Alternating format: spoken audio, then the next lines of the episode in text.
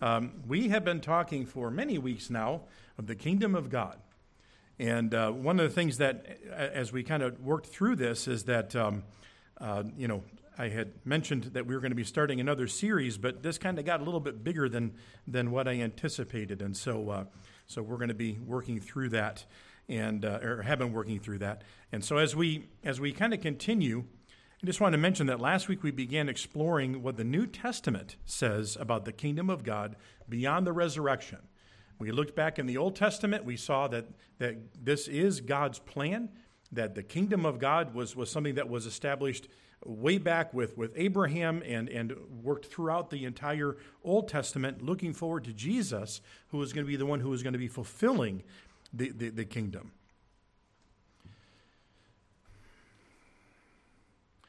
We first were reminded last week that Christ is the king of the kingdom. And so we kind of established that. Then we talked about the fact that the book of Acts, the apostles, all spoke of the kingdom. They spoke of the kingdom and the fact that it was the gospel, the good news of the kingdom. And so we saw them carrying the exact same message that Jesus brought. And then, third, Paul's letters continue this message through his epistles, or what we call letters. And he said that this was the kingdom. We, we talked about this being the kingdom made possible. The kingdom made possible. Well, how was that made possible?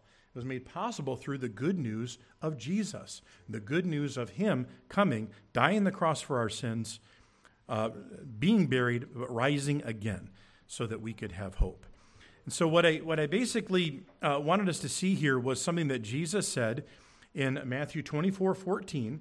And He says this and this gospel of the kingdom will be preached in all the world as a witness to all the nations, and then the end will come. So the final days are still ahead of us, obviously, but we're working through this time when the gospel, the good news of Christ, is preached, is proclaimed. And so that's what Jesus said was going to happen. And lo and behold, that's what his apostles, his sent ones, did through the book of Acts. That is what uh, the, the, those who wrote the New Testament letters were talking about. So the gospel, the good news of Jesus, is the message of the kingdom. The kingdom is that bigger picture. And so I just wanted to remind us of, of what we mentioned last week. The theme of Scripture is God's eternal plan to have fellowship and live with a people that He has predetermined to be His own by grace. God draws these people to Himself and they respond in faith to the good news of Jesus Christ. They in turn worship God in spirit and in truth as they serve and obey Him in love and devotion. God's kingdom and those who comprise it are ultimately for His glory. So again, it's not that one is different, so to speak, than the other, but we're talking about what their purpose is. The gospel is the message of the kingdom, the kingdom is the bigger picture. The kingdom is what continues forever. That is Christ's reign. And we happen to be a part of that if we are his followers. Which brings us then to today, as we look at again the kingdom beyond the Gospels, the kingdom beyond the resurrection, and see that we are talking here about, I want to talk about a life worth living. I, am sorry, a, to, I said that wrong, to live worthy. got, got caught up in these. So as we, as we look at that, I want us to see Second Thessalonians chapter 2. Now, we're going to go through several passages today. Um, everything today is going to pretty, pretty much be on the screen. We do encourage you. We want you to bring your Bibles. We obviously do scripture reading every week, but there are many, many times when we reference the scriptures uh, and you open up your Bibles throughout the message. This time, we're going to be focused more on the screen. I'll be reading these for you. 1 Thessalonians 2, verses 10 through 12 says this You are witnesses, and God also, how devoutly and justly and blamelessly we behaved ourselves among you who believe. As you know how we exhorted, that's encouraged and comfort and charged every one of you as a father does his own children. We're going to pause there for a minute. This is Paul talking to this church, describing how he came to these people and, and those who were with him, right, to minister to them. And then he goes on, that you would, what, what was the purpose of all of this? That you would walk worthy of God who calls you into his own kingdom and glory. So we see the connection to the kingdom here already, but it's it's to walk worthy, worthy of God. That's that's a pretty bold statement there. So let's just consider a couple of things. Does worthy mean that we earn our salvation? Does this mean that we are to prove our worth so that we can gain entrance into the kingdom of God? Is that, is that what Paul is saying? Not really. And we're going to talk specifically about that, but I want to use an illustration first of Christ. Christ was considered worthy. We're going to read a few verses from Revelation 5. The scene is heaven. And this is and there was a call given for someone to take a scroll that contained some of the prophecies and someone to open up the scroll, break the seals, and then read what were the decrees of God, right? No one was found worthy, the scriptures tell us here. No created being, whether it be angelic or just flesh, no one anywhere was considered worthy. And then we see what is said. I think I'm missing something here. We will turn our Bibles. Turn the Bible to Revelation chapter 5. It's there? Okay. There it is. All right. I think I have them in the wrong order. Revelation. We're doing all kinds of wonderful things today. Okay. Then I saw a strong angel proclaiming with a loud voice, Who is worthy to open the scroll and loose the seals? So as we as we consider this, um, we, we have we have what is basically said is you know, the question: Who is worthy? Well, it's Christ. Christ is the one who is worthy to do this, and we see this in Revelation five nine through ten, same passage. And they sang a new song, saying, You are worthy to take the scroll and to open its seals, for you were slain and have redeemed us to God by your blood out of every tribe and tongue and people and nation, and have made us kings and priests to our God, and we shall reign on earth. So Christ is the worthy one. It goes on to say this then Verses 11 and 12. Then I looked and I heard the voice of many angels around the throne, the living creatures and the elders, and the number of them was 10,000 times 10,000, and thousands of thousands. Now, just let me pause here for a minute. Numbering isn't like, it wasn't then like it is now. You know, we had talk about billions and trillions just in our national debt, okay? Uh, that, that's not, that, they didn't conceive of some of these huge numbers back in that day, all right? And so this is describing this, this innumerable number of people that are saying this. And what are they saying? They're saying with a loud voice, Worthy is the Lamb who was slain to receive power and riches and wisdom and strength and honor and glory and blessing. so, as we consider the fact that Christ is worthy did Jesus do anything to better himself? Did he do something to somehow gain stature with God? Well, obviously not. Did he increase how much God loved him? No. Now, don't get me wrong, we, we read expressions of God's love in the New Testament, but it didn't increase God's love for him. But did Jesus fulfill his determined purpose? Ah. what does it mean to be worthy? Dr. Michael Martin says this To live worthy of God makes God the focal point, the one who determines what is appropriate and what is not. It means to live in a manner consistent with the commands and character of God. This was the very behavior Paul himself sought to model for the young Thessalonian believers. Which brings us then back to the book of Thessalonians. We see Paul modeling a worthy life, a life worthy of God in these three areas devoutly, justly, and blamelessly. let me just change these words around a little bit. Devoutly or holy, life before God, not prior to knowing God, but in his presence right? So that is one of the ways that we are to live a worthy life. We live a holy life, a righteous life that has the idea of justly.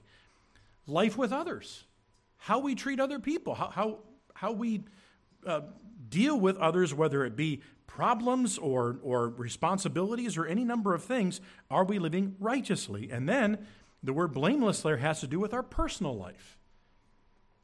So it's our, it's our life with God, it's our life with others, and it's our life within our own hearts. That's what Paul is saying. This is how we came to you. And certainly the message is leading, leading a worthy life is doing that. Okay? Now, there are two Old Testament passages that parallel these thoughts regarding a life lived in a worthy manner. Now, are they exact parallels? No, but they're really close.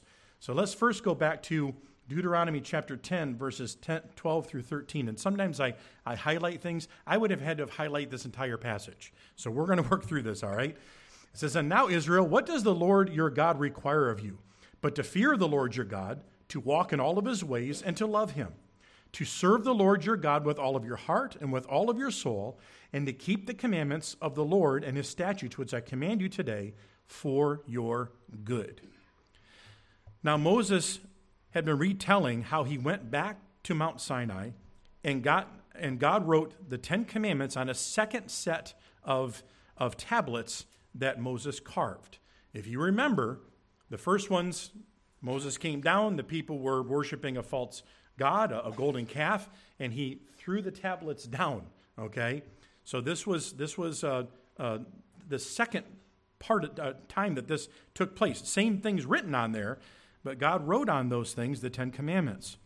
After Moses put the tablets into the Ark of the Covenant, he said it was now time to travel and possess the land that God promised their forefathers. So this was early on. We're, we're obviously we're in Deuteronomy here. They're moving toward the promised land, and they had just received uh, the Ten Commandments again, and, and th- these things were now being uh, reiterated to the people. These verses followed all that. So, what did God require of his people? to fear him, to walk in all of his ways, to love him, to serve him with their whole heart and soul, to keep God's commandments and statutes. And Moses adds that these things are good. They're beneficial. All right?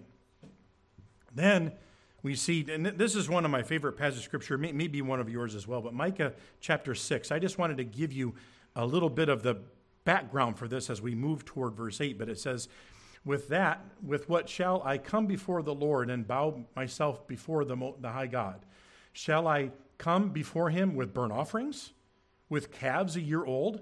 Will the Lord be pleased with thousands of rams, 10,000 rivers of oil? Shall I give my firstborn for my transgression, the fruit of my body for the sin of my soul? He has shown you, O man, what is good and what does the Lord require of you? But to do justly, to love mercy, and to walk humbly with your God. So he is obviously not talking literally that he's going to sacrifice one of his own children. What he's saying is this if I were to go to all of these extremes, what is that going to do for me when it comes to having a worthy life before God? And the answer is no. There, there's some simpler things that God re- requires of us, meaning it's not all complicated, not necessarily easy to do, but it's not complicated. He wants us to live a righteous life, He wants us to treat others properly, and He wants us to walk in humility with Him, to have a proper relationship with Him. So, our takeaway from this part of our study is that a life worth worthy of God is a lifestyle that brings God glory. That's also something that is good for us. But this life is this this consistent godly character demonstrates uh, is demonstrated by and lived out by what we think, say, and do. You know, a lot of times we describe that as sin. Sin is the things that we think, say, and do that are against God. Well, righteousness, doing the right thing, having a right relationship with Him, others, and ourselves, is that we think, say, and do properly. Okay? So it's the flip side of that. A life that honors God is lived out before God with those around us and in our personal thoughts and actions. It, it captures all of that. So, practically speaking, what we're looking at here is a life that is lived for the Lord. That is a worthy life. And all these things that we looked at uh, give us the direction of what that means. As we move on, we're going to look at the fact that we live by the Spirit. John 3 5 says this Jesus answered, Most surely I say to you, unless one is born of water and of spirit, he cannot enter the kingdom of God. I simply want us to see that, there's, a, there's a foundation for all of this. As the Son of God explained eternal life to the Jewish religious leader Nicodemus, he declared that a person must be born again, must be born by the Spirit. Okay? So the Holy Spirit is a part of our salvation. And we've mentioned that before. He's the one who makes us alive. Just like when we are born from our mothers, we were born into life on this earth. So that is the basis of what we're talking about. Romans chapter 14, verses 17 through 18 say this For the kingdom of God is not eating and drinking, but it is righteousness and peace and joy in the Holy Spirit. For he who serves Christ in these things is acceptable to God and approved by men. You can even see some of the parallels to our previous point. So Paul attaches our life in the Holy Spirit to the kingdom of God.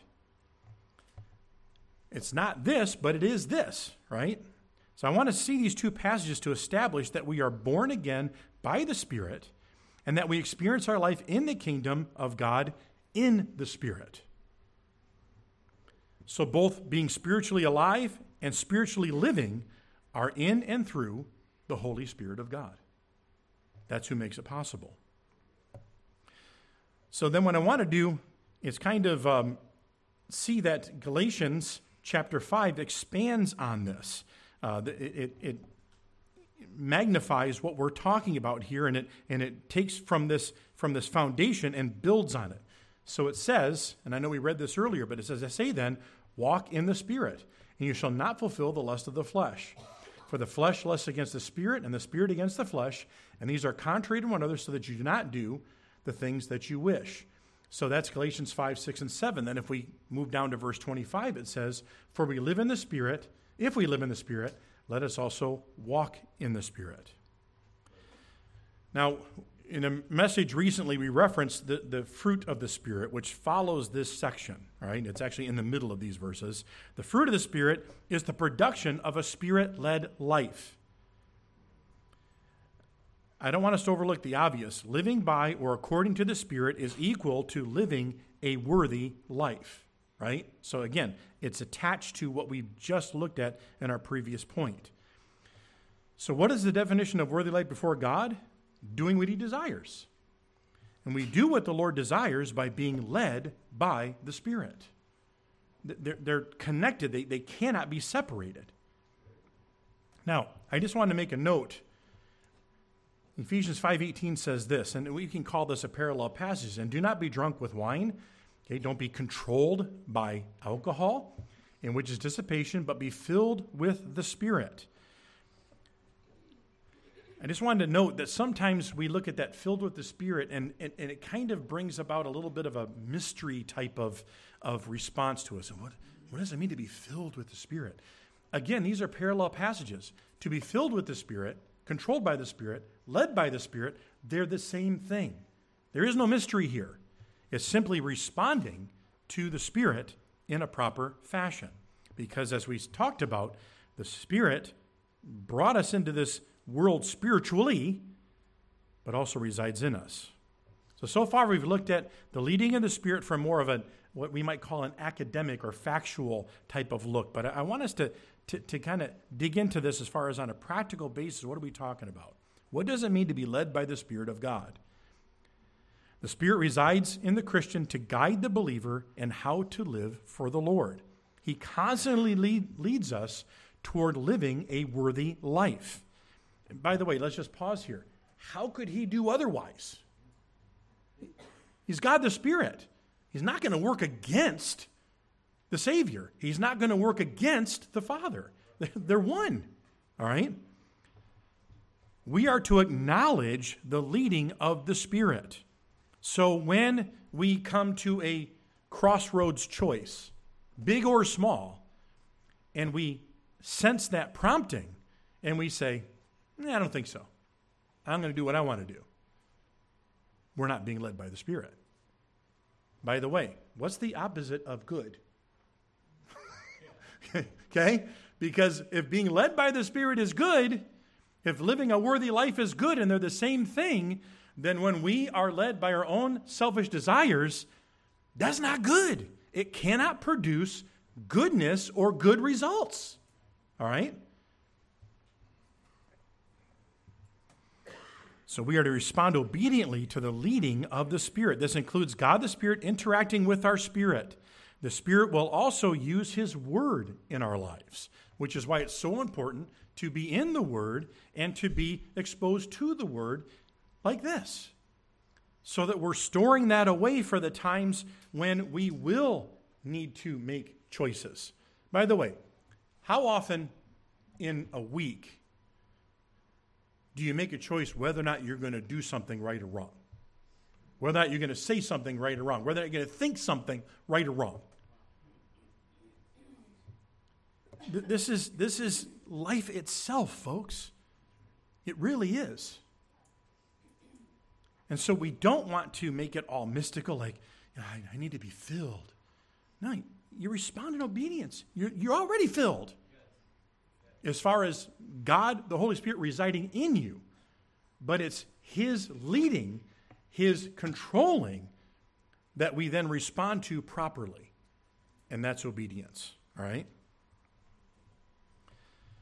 So we are to do these different things. We are to live worthy. We're to live by the Spirit. This is all kingdom related, but we're also to live the gospel. To live the gospel. What I want us to do is look at 1 Peter 2, verses 9 through 12. And again, I kind of wanted you to see this visually. We could have turned here. It's a longer passage, but listen to this as I read. But you are a chosen generation, a royal priesthood, a holy nation, his own special people that you may proclaim the praises of him who called you out of darkness and into his marvelous light, who once were not a people, but are now the people of God, who had not obtained mercy, but now have obtained mercy.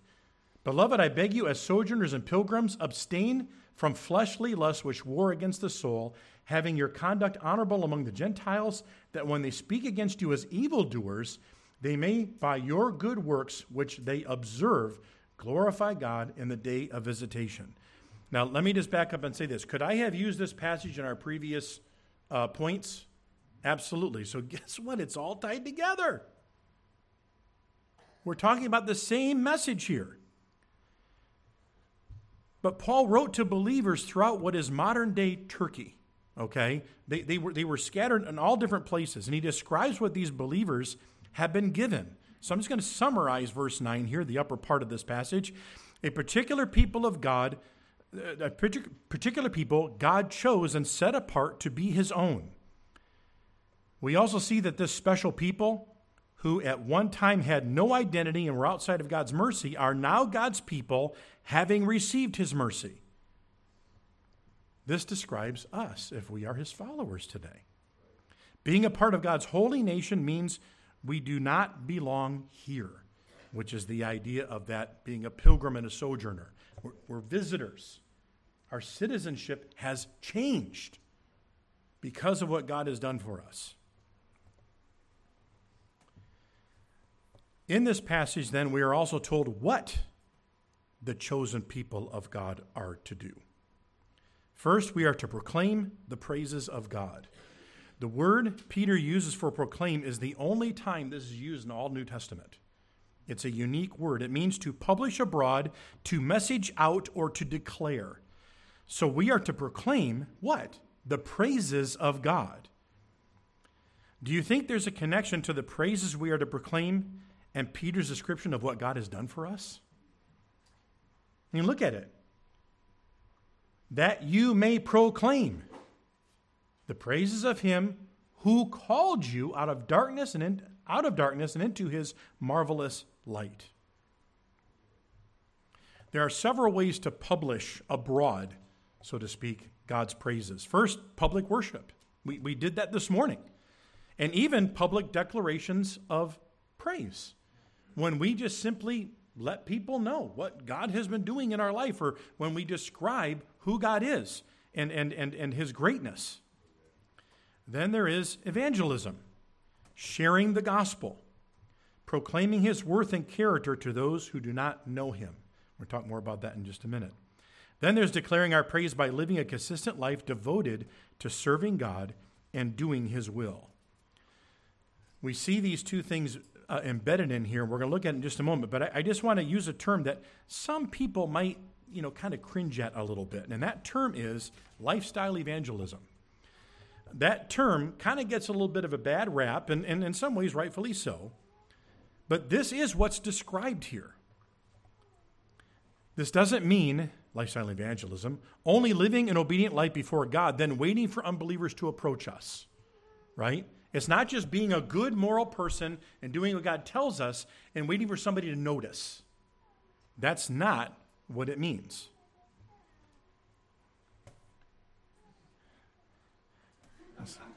It's just it's just not my day today, I don't think. But anyway, we'll, we'll get through this. All right. Ah, it's back. All right. I don't know what I did, but anyway, all right. Let me gather my thoughts here for a second here.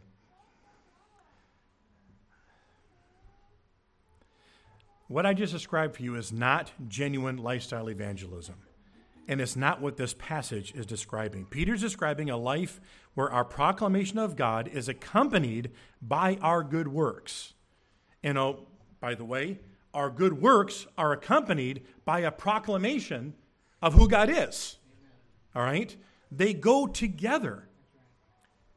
Here's what's interesting. Uh, let me just say it like this Our words and our works are a package deal. And this was actually lived out by Christ himself.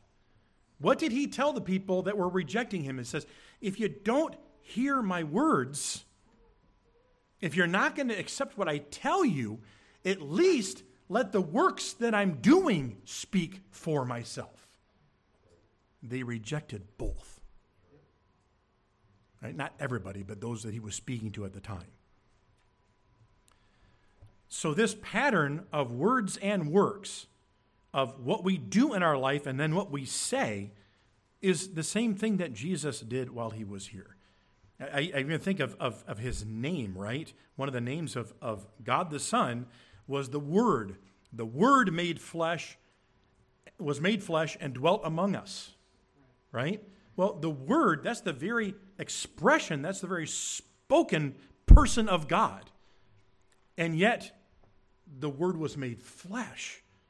He actually did things that also demonstrated who God was because he was God, right? So, just to clarify for a moment here, what does glorify God in the day of visitation mean? There, are a lot of um, interpretations of this, a lot of understandings. It's not an easy phrase. Uh, it doesn't have any fancy language to it per se, but it's just kind of tacked on here uh, as far as our observation might be, right? And, and people can take it different ways. Um, one view is that it is the day of judgment. So let me kind of read it like that, right? That they, by your good works, let me back up just a little bit, that when they speak against you as evildoers, then they, by your good works, which they observe, glorify God in the day of visitation. So what they would say is, here's these evildoers. God is now visiting judgment on them, and they are saying they did the right thing, really. Okay? Okay, that's, that's one way of looking at it. Another view explains that it is the time of God's grace, that it's the visitation of God coming to them. So part of it determines on how we look at they. Is they, everybody, they the same all the way through the passage? Or is there this bigger picture of they and then some of the they are in the second part. And I believe that is really what we're talking about. My best understanding of this is, is that God uses our good works, which we can define in this passage as is kind of an all encompassing uh, idea here of our proclaiming the praises of God and our honorable conduct. He uses that, and the Lord uses those things to bring others to Himself. Notice that this is also the subject of persecution. The good works that we do. What we say and what we do, persecution comes. So now let, let's consider this, this end that we're talking about here, okay? This, this idea of glorifying God in the day of visitation. This visitation is when the Lord comes to some of them, they respond in faith, and then turn around and look at the message that we've been giving and look at the works that we've been doing and say, Praise God. By the way, how did you come to Christ? Was it by hearing the message, probably from somebody else? Hearing somebody else's testimony, hearing somebody else proclaim God's goodness? And did you possibly look at somebody else's life and say, is what they're saying and what they're doing, does that match? Remember what Paul said when he came to these people. We came to you with Christ, but we came to you doing what? Living appropriately, living a worthy life. And so there are some that will glorify God based upon his visitation upon them, based upon his giving his grace to them. Why? Because we have lived appropriately. We've spoken and demonstrated through our lives the good news of Jesus. Perfectly? I don't think so. But consistently. Those three things are the things that God uh, basically gives to us in the New Testament that relate to how we're to live out the kingdom. So let's kind of bring all this to conclusion. First question Are you living a life worthy of God? Asked another way, does your lifestyle show that you are a child of God, a citizen of the kingdom? A question that closely resembles the first one is Are you being led by the Spirit of God? And, and of course, all of us are. The question is, is are we responding properly, right? So are you consistently responding to the prompting of the Spirit to either not do something that goes against the will of God or to do the will of God? And then do you do the people that you interact with see evidence of your faith? Have they heard you proclaim the praises of him who called you out of darkness and into his marvelous light? That's a package deal. I want to finish with the words of our Savior. John 15, just the beginning part of verse 16, and then jumping down to verses 27 and 26, 27. You did not choose me, but I you, you did not choose me, but I chose you, and appointed you that you should go and bear fruit, and that your fruit should remain. And we've already established a long time ago that bearing fruit is producing good works, right? But when the Helper comes, whom I shall send to you from the Father, the Spirit of truth who proceeds from the Father, he will testify of me. And you will also and you also will bear witness because you have been with me from the beginning. Now he's speaking to his direct disciples at the time. The principles are still here. And what are they? What are we to do? We're to go and do good works, and we're to bear witness of who he is. How do we do that? Uh, the opportunity would present itself. I can live a completely inconsistent life to what I believe, and somehow when I open up my mouth, someone's going to go, Oh, I believe.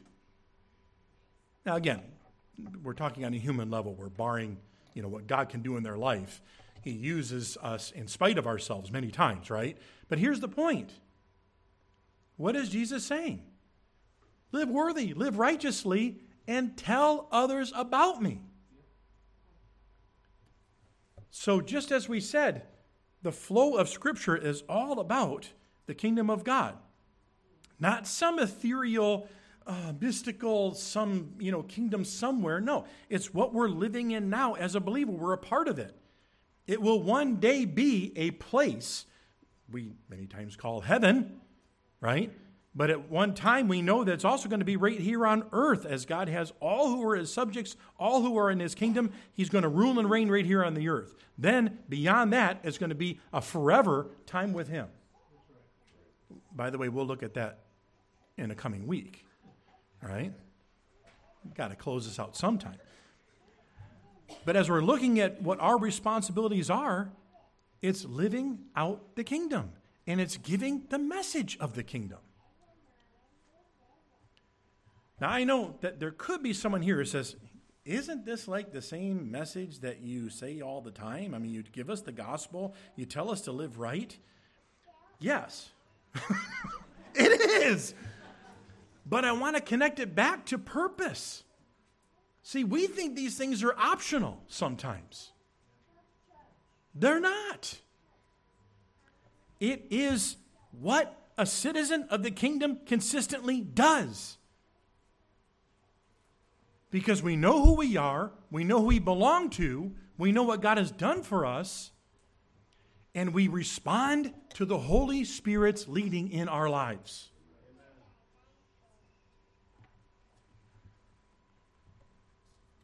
Where are you in relation to that? I'm not asking, do I perfectly follow God in every aspect of my life?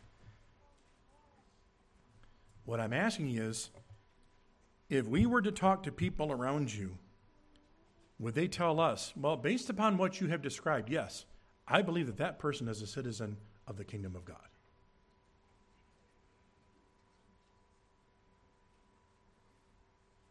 What does your own heart tell you? Whether you belong to the kingdom, whether you are a follower of Christ, or how well we are responding to the leading of the Spirit. In what areas? Before God, which is ultimately everything, before other people, and right in our own hearts and lives, our own personal life. Let's pray. Heavenly Father, if I were to micro examine my life, oh my goodness, the, the, the list I would have to produce of impatience and responding wrongly to to things around me, and on and on it could go. Lord, protect us from not being overwhelmed in some ways with the responsibilities that we're talking about here. We thank you that you have given us the promise of eternal forgiveness when we respond to you in faith, but you've given us the promise of, of a consistent cleansing, so to speak, that forgiveness in our lifestyles when we, when we don't respond to you properly, when we offend you, when we sin against you. So, Lord, we can take care of those things, but Father, may we answer the question in our hearts today. First of all, am I a part of the kingdom? Have I responded in faith to Christ? But also, how am I living out my faith? And what are some of the areas that I can work on through the leading of the Spirit, not on my own strength, to live that worthy life, not earning my salvation, but showing myself worthy of God because I have it. And press upon us, Lord, that this kingdom is all about you and glorifying you, and everything about it is for our good along with that. And so I pray that we will respond daily, moment by moment, even, by considering who you are, what you have for us to do, and how we are to be obedient to all of that by being led by the Holy Spirit of God. Father, we thank you for just bringing these things together and helping us see the very practical side of what it means to be in your kingdom.